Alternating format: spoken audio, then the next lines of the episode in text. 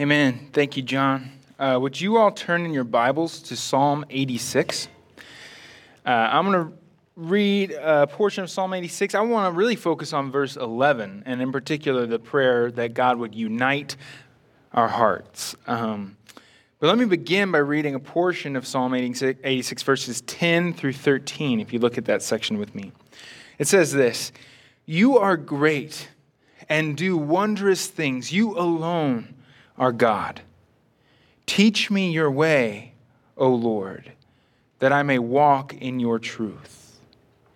Unite my heart to fear your name. I give thanks to you, O Lord my God, with my whole heart, and I will glorify your name forever. For great is your steadfast love toward me. Let's pray. Our Father, make your name holy in this time and place. Holy Spirit, give us ears to hear and hearts to believe. Oh, Jesus, speak, Lord for your servants are listening. If you asked a Jewish person in Jesus' day to fill in the blanks of this sentence, be blank as your heavenly Father is blank, it would have been a no brainer. They would have quickly responded, Be holy as your heavenly Father is holy. It's all throughout Leviticus. Leviticus 20, 26, Leviticus 19, 2, Leviticus 11, 44, Leviticus 11, 45. It is a well known Old Testament saying that the Jews would have taken very seriously and, and they would have memorized Be holy, for God is holy. And with that in mind, listen to Jesus' words on the Sermon on the Mount. You therefore must be perfect as your heavenly Father is perfect. It's clear that Jesus is referencing Leviticus, right, by the structure. So why the change? Did he misspeak? Did he forget the right word? No, he was intentionally changing the phrase in order to teach us something about the kind of holiness that he desires. All throughout the Sermon on the Mount, he, Jesus is confronting the Pharisees' way of thinking about holiness and righteousness. And he, if he would have said, you know, be holy as your Father in heaven is holy to the Pharisees, they would have said, check, I'm doing that. Because the idea of holiness had so many connotations with external obedience to the law. But Jesus is calling us to a different way of being than that of the Pharisees. He, to understand exactly what he's saying, I think we have to understand what he means by perfect when he says that. Because when, when we think of perfect, when we think of perfect, it, I think it has uh, connotations with sinlessness and moral perfection. And when you look up the definition of perfect, like if you Google it or look it up in the dictionary, the first definition has a, a, a, pretty falls in line with that way of thinking about it. But there's a second definition in our English dictionaries, even, and uh, that second definition is more what Jesus is talking about. It's absolute or complete. It's a little different way of thinking about perfect. For instance, from a Jewish perspective, my jacket is more perfect than my shirt because my shirt is imperfect because it's made of two materials woven together, whereas my jacket is, is a whole is holy and complete, right? Because in the Old Testament commandments, they were only allowed to wear garments that were wholly and completely made of one kind of material. And so that's more the perfect idea that Jesus is talking about. He uses the Greek word teleios, which means undivided, whole, complete, the idea of integrity, being wholly integrated so that your heart and your outward actions are united in devotion to God. But the Pharisees, they were disintegrated. They were not whole because they were not unified in their heart and in their actions. So that's why Jesus calls them hypocrites. So he kind of uses the word term hypocrite a little differently than we do, because we, when we say hypocrite, we usually mean someone who says one thing and does another. But the Pharisees were actually practicing what they preached. They were doing the right things uh, outwardly, but inwardly, their hearts were wrong. They were religious and good at being religious, but they didn't love God. Right, Caleb? That's why later in Matthew, Jesus calls them whitewashed tombs because they look nice on the outside, but inside they were full of death. They're like Isaiah says when he describes, This people honor me with their lips, but their hearts are far from me.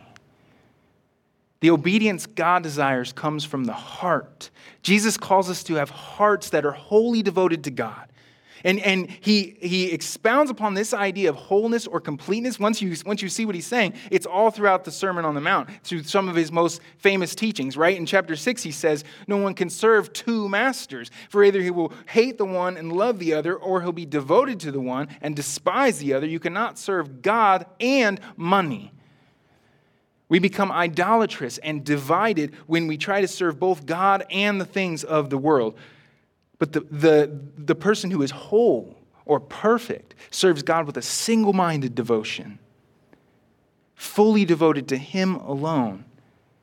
And Jesus teaches that when we're, when we're not united and not whole, we will experience anxiety. Pastor Tim, um, a few weeks ago, he was preaching from Philippians, a, a, title, a sermon titled "The Antidote to Anxiety," and he he said something super striking to me. That that word for anxiety means to be torn apart and it's, I think it's in line with what Jesus teaches that, that therefore, he, he said, Jesus teaches in the Sermon on the Mount, do not be anxious, saying, What shall we eat, or what shall we drink, or what shall we wear? For the Gentiles seek after these things, and your heavenly Father knows that you need them all. But seek first the kingdom of God and his righteousness, and all these things will be added to you. You see, he's saying your, your anxiety is dividing your heart because he's saying instead be wholly devoted to the kingdom of God and his righteousness, first of all, and trust him as you're doing that.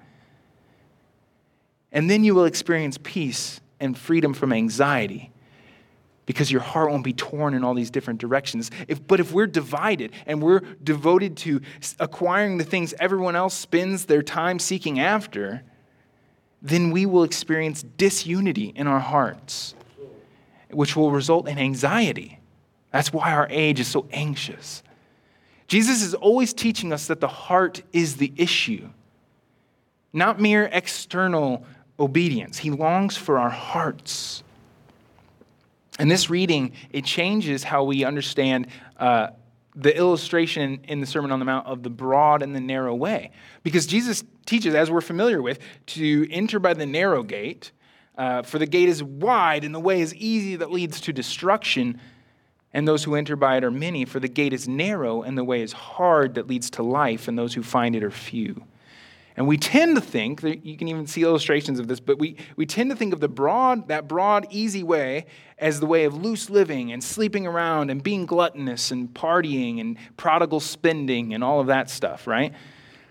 And then we tend to think of that narrow way as the way of piety and purity but that's not really what Jesus is getting at in the context here, right? Because all throughout the Sermon on the Mount, who's the contrast? It's the Pharisees. In other words, the opposite of what we're supposed to be is the Pharisees, and they would have found themselves on that narrow path the way we commonly think about it the path of piety and purity in a way that many of us are not living up to, most of us. So if we understand Jesus in context, that broad, easy way that leads to destruction is the way of obeying only in externals. But the narrow way is opening up your whole self to God and obeying from a heart that loves Him deeply. Actually becoming a whole person who draws near to God with all that they are. The narrow way is constantly depending on God's grace to actually transform you. Self righteousness is the broad way that leads to destruction, it's the divided way. That's why David prays, Lord, unite my heart. We need God to unite our hearts. Because our hearts are so divided. We have divided loyalties and divided desires. We're torn in so many different directions by our affections and our allegiance. There, are so many ways that our hearts are divided. I've, uh, I've come up with two like broad categories I think they fit into. The first is hypocrisy. The second uh, is incongruence. We've already looked at hypocrisy, right? When Jesus talked about uh, being divided between outward religion and inward rebellion. That kind of division is what the Bible calls hypocrisy. That's the first category. The other category is the incongruence between what we believe or what we say we believe and how we actually live. I get this word from Eugene Peterson because he congruence is the word he used to describe his hopes for his congregation. He said this The Christian life is the lifelong practice of attending to the details of congruence congruence between ends and means, congruence between what we do and the way we do it, congruence between what is written in Scripture and our living out what is written, congruence between a ship and its prow, congruence between preaching and living, the congruence of the Word made flesh in Jesus and what is lived in our flesh. This is what David is praying when he prays, Unite my heart. And we see through the, this, the parallelism of this passage in that preceding line right above that where he says it. He says, What's he say? Teach me your way, O Lord, that I may walk in your truth. Do you notice the congruence of things learned and things lived? Teach me your way that I may walk in your truth. And when this is not happening, we are divided and we're incongruent.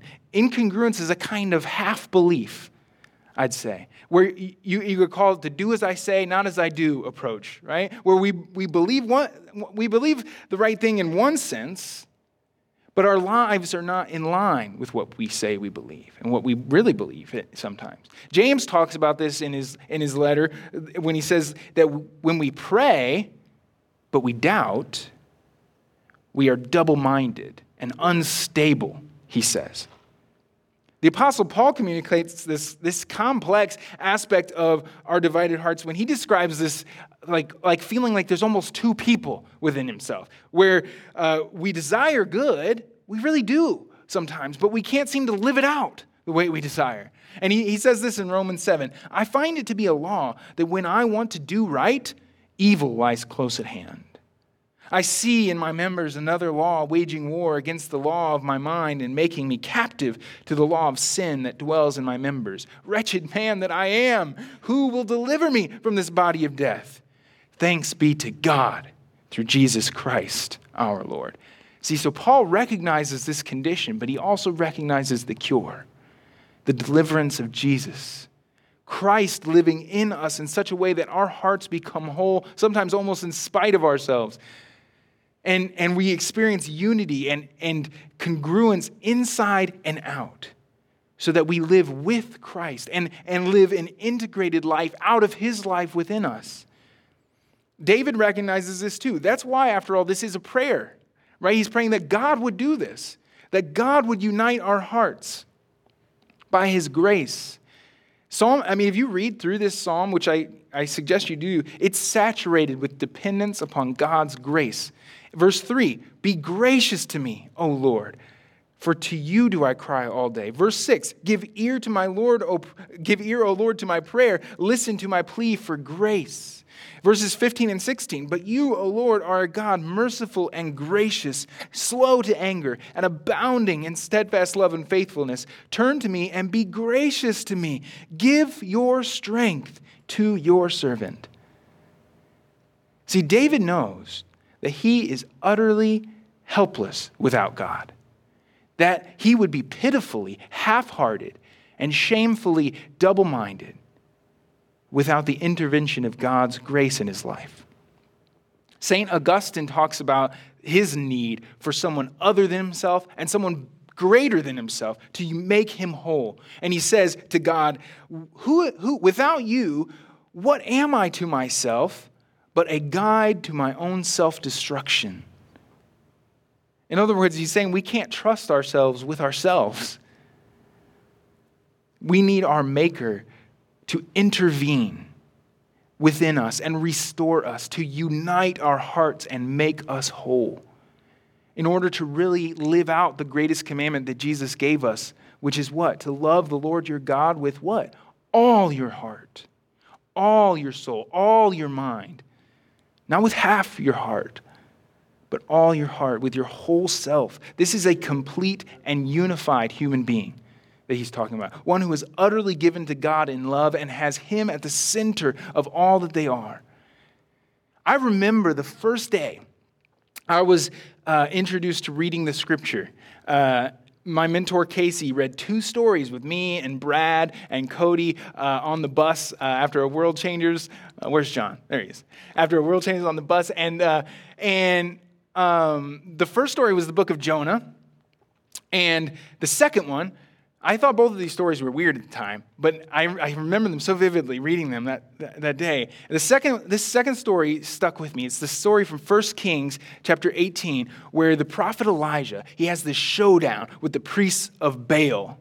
If you remember this story, Baal was this pagan idol who was stealing worship and allegiance from God's people. And, and all the priests and people gather around, and Elijah, God's prophet, says, How long will you go limping?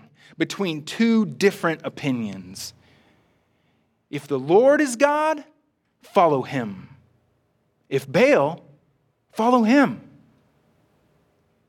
You see what he's saying? He's saying, don't be wishy washy cowards. Pick a side with your whole life.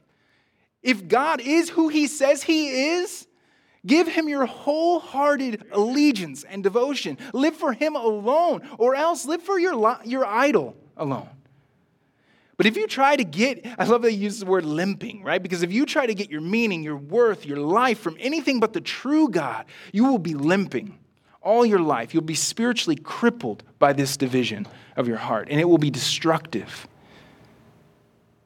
And I pray for all of our marginal believers that you will hear this call from Elijah how long will you go limping between two different options? If, if whatever is holding you back from taking the leap and being fully committed to Jesus, if that is your Lord, follow that. If yourself is your Lord, follow yourself. But if Jesus is Lord, follow him. Follow him.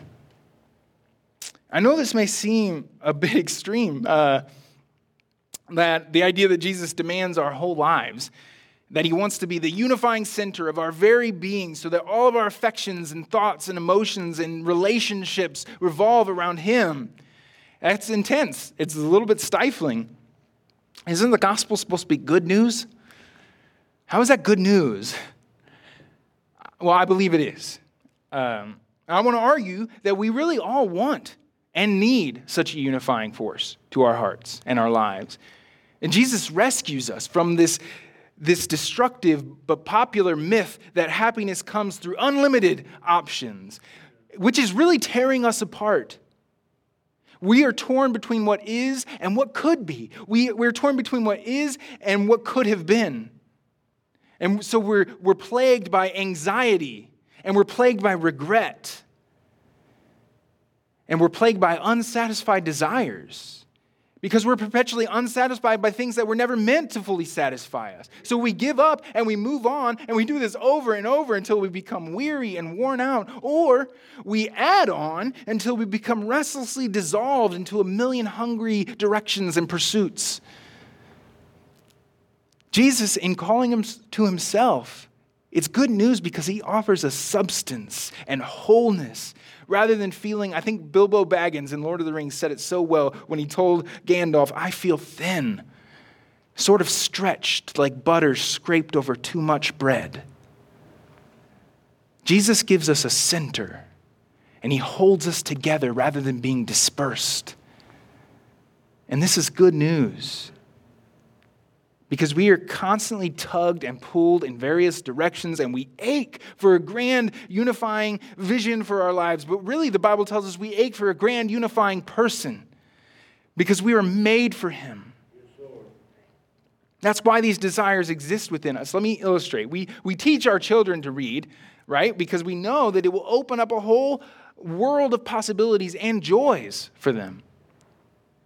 But as modern children learn to read, they often neglect their studies to watch TV shows.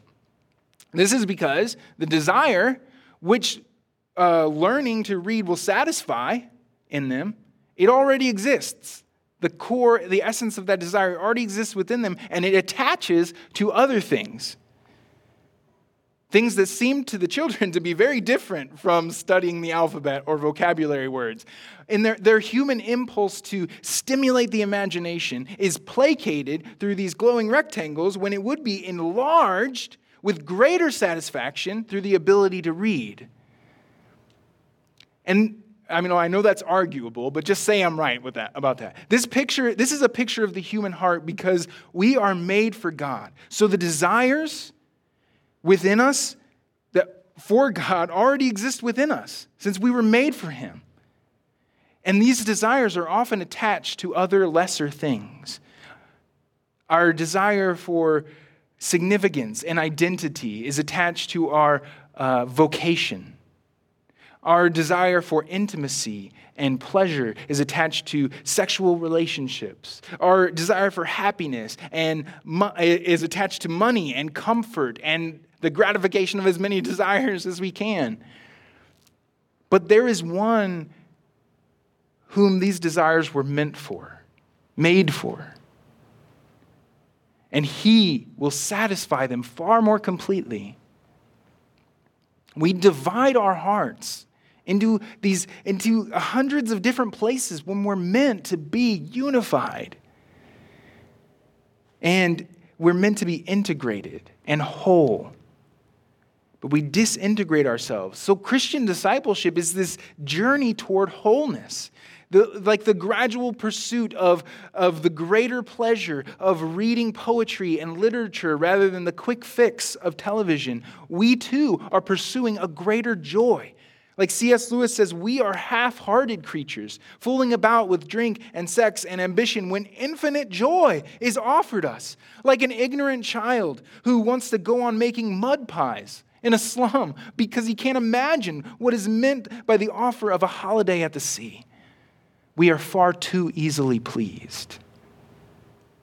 Jesus calls us, he calls us to the fulfillment of our greatest and most beautiful impulse the impulse to give ourselves to our beloved.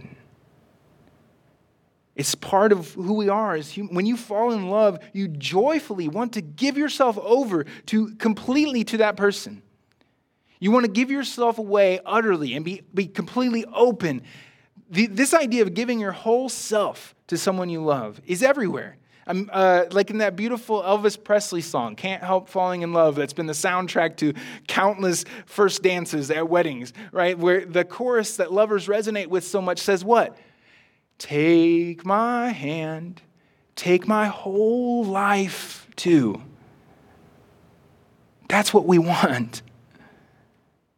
And I Googled giving your heart away and found a scene from Mozart's opera, School for Lovers, and a Matthew McConaughey, Reese Witherspoon movie, Sweet Home Alabama. That's when you know it's a pervasive idea, whenever it's shared by Mozart and Matthew McConaughey, right? We, when you're in love, you want to give your heart away. But of course, there's a problem with that, right? Because such love consistently lets us down, because human beings let us down. Amen. So, on the one hand, there's this transcendent desire to love, to give complete trust, complete devotion. Yet there's the deflating reality of love. And Jesus tells us this is because He is the one that we were meant to truly love. He's the one. That's why this impulse exists. We are made to give our hearts away completely in love, in, in utter trust and devotion to the lover of our souls. And Jesus is the only one who will not let us down, Amen. who can perfectly handle such a responsibility to truly take someone's whole life. And here's the incredible thing He gives Himself completely back to us. Yes, he, does. he gives us His whole life.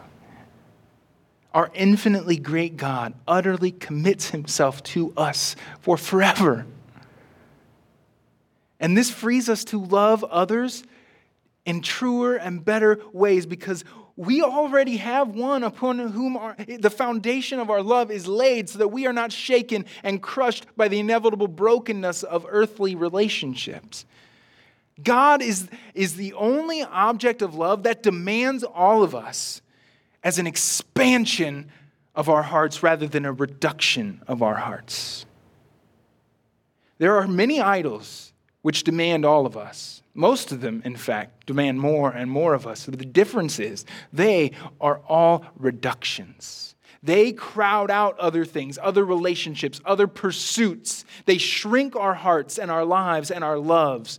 But God is the only expansion of our hearts. When He calls us wholeheartedly to Himself, it expands our hearts and our lives, filling them with light and life and love so that that flows out into every good endeavor, so that our relationships are more full and our pursuits are more pure and our lives are everlasting. That's why Psalm 119 says, I will run in the way of your commandments when you enlarge my heart. We need God to enlarge our hearts because they have grown too small to appreciate the immensity of our Lord. See, the second part of this prayer that David is praying is that he would fear God's name. Unite my heart, he prays, to fear your name. What does that mean? Hebrews 12 says it well. Let us be grateful for receiving a kingdom that cannot be shaken, and thus let us offer to God acceptable worship with reverence and awe, for our God is a consuming fire. The character of God ought to fill us with reverence and awe, he says. And the metaphor of fire I, I, is amazing because fire is beautiful, right? And it's powerful. And it's a, an incredible blessing to humanity, isn't it? But it's also dangerous if it's approached carelessly or the wrong way. Now, now is a time, I was thinking about this this week. This is a time when we are being tempted to be divided in our fear. There are merchants of bad news feeding on the attention they get through trying to get you to fear man rather than God. And sometimes they're even doing it claiming God's name. Ask yourself when you hear these various messages is this tempting me to fear man or to be anxious in general? If so, it is dividing your heart and it is not what God wants for you. It is not from Him. Fear God alone. But that doesn't mean be afraid of Him. Fear of man is fraught with anxiety. Fear of the Lord results in peace. We can fear the Lord while resting in his love because the Bible tells us, the same Bible that talks about fearing the Lord tells us that perfect love casts out fear. And a deeper understanding of this will lead to a deeper gratitude. That's why David prays right after, Unite my heart to fear your name. I give thanks to you, O Lord my God, with my whole heart. If you worship God with reverence and awe, you will be awakened to a deep gratitude for the extraordinary lengths he went to to welcome us in to his life without fear. I was just listening to a talk from a novelist that I really like. Leif Enger. He wrote the novel Peace Like a River. I recommend it. Check it out. Uh, but he was talking in this talk about how he got really sick recently, really quickly. He, he wasn't sure why. He just couldn't stop shaking, and, and the whites of his eyes turned to deep burgundy. And he, his fever spiked so high that he would see blue flames when he closed his eyes. And he lost so much weight, he looked like skin and bones. And at, uh, then at the last minute, a brilliant specialist diagnosed him and, and treated him, and he began to get well. And he says this As I began to get well, the world looked so good. I was so surprised that I'd been able to stay. I was just so happy to be here.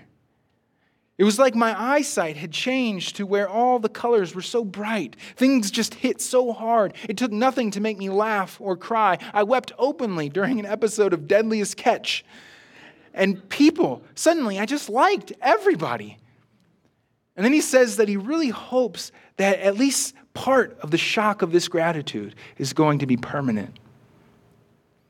But you see, from his story coming so close to, to destruction, it made him all the more grateful to be alive. And we are called to fear God with reverential awe because he is powerful beyond imagination and he is full of wrath and hatred toward evil, which we all appreciate about him. We want him to hate evil, don't we? We want him to hate it enough that he removes it from this world. And he does, and he will. But the very evil he hates is the evil we all contribute to, and the evil that's embedded deep within us. But he has gone to extraordinary lengths to save us from that wrath. Jesus took it upon himself so that we could take shelter in his love.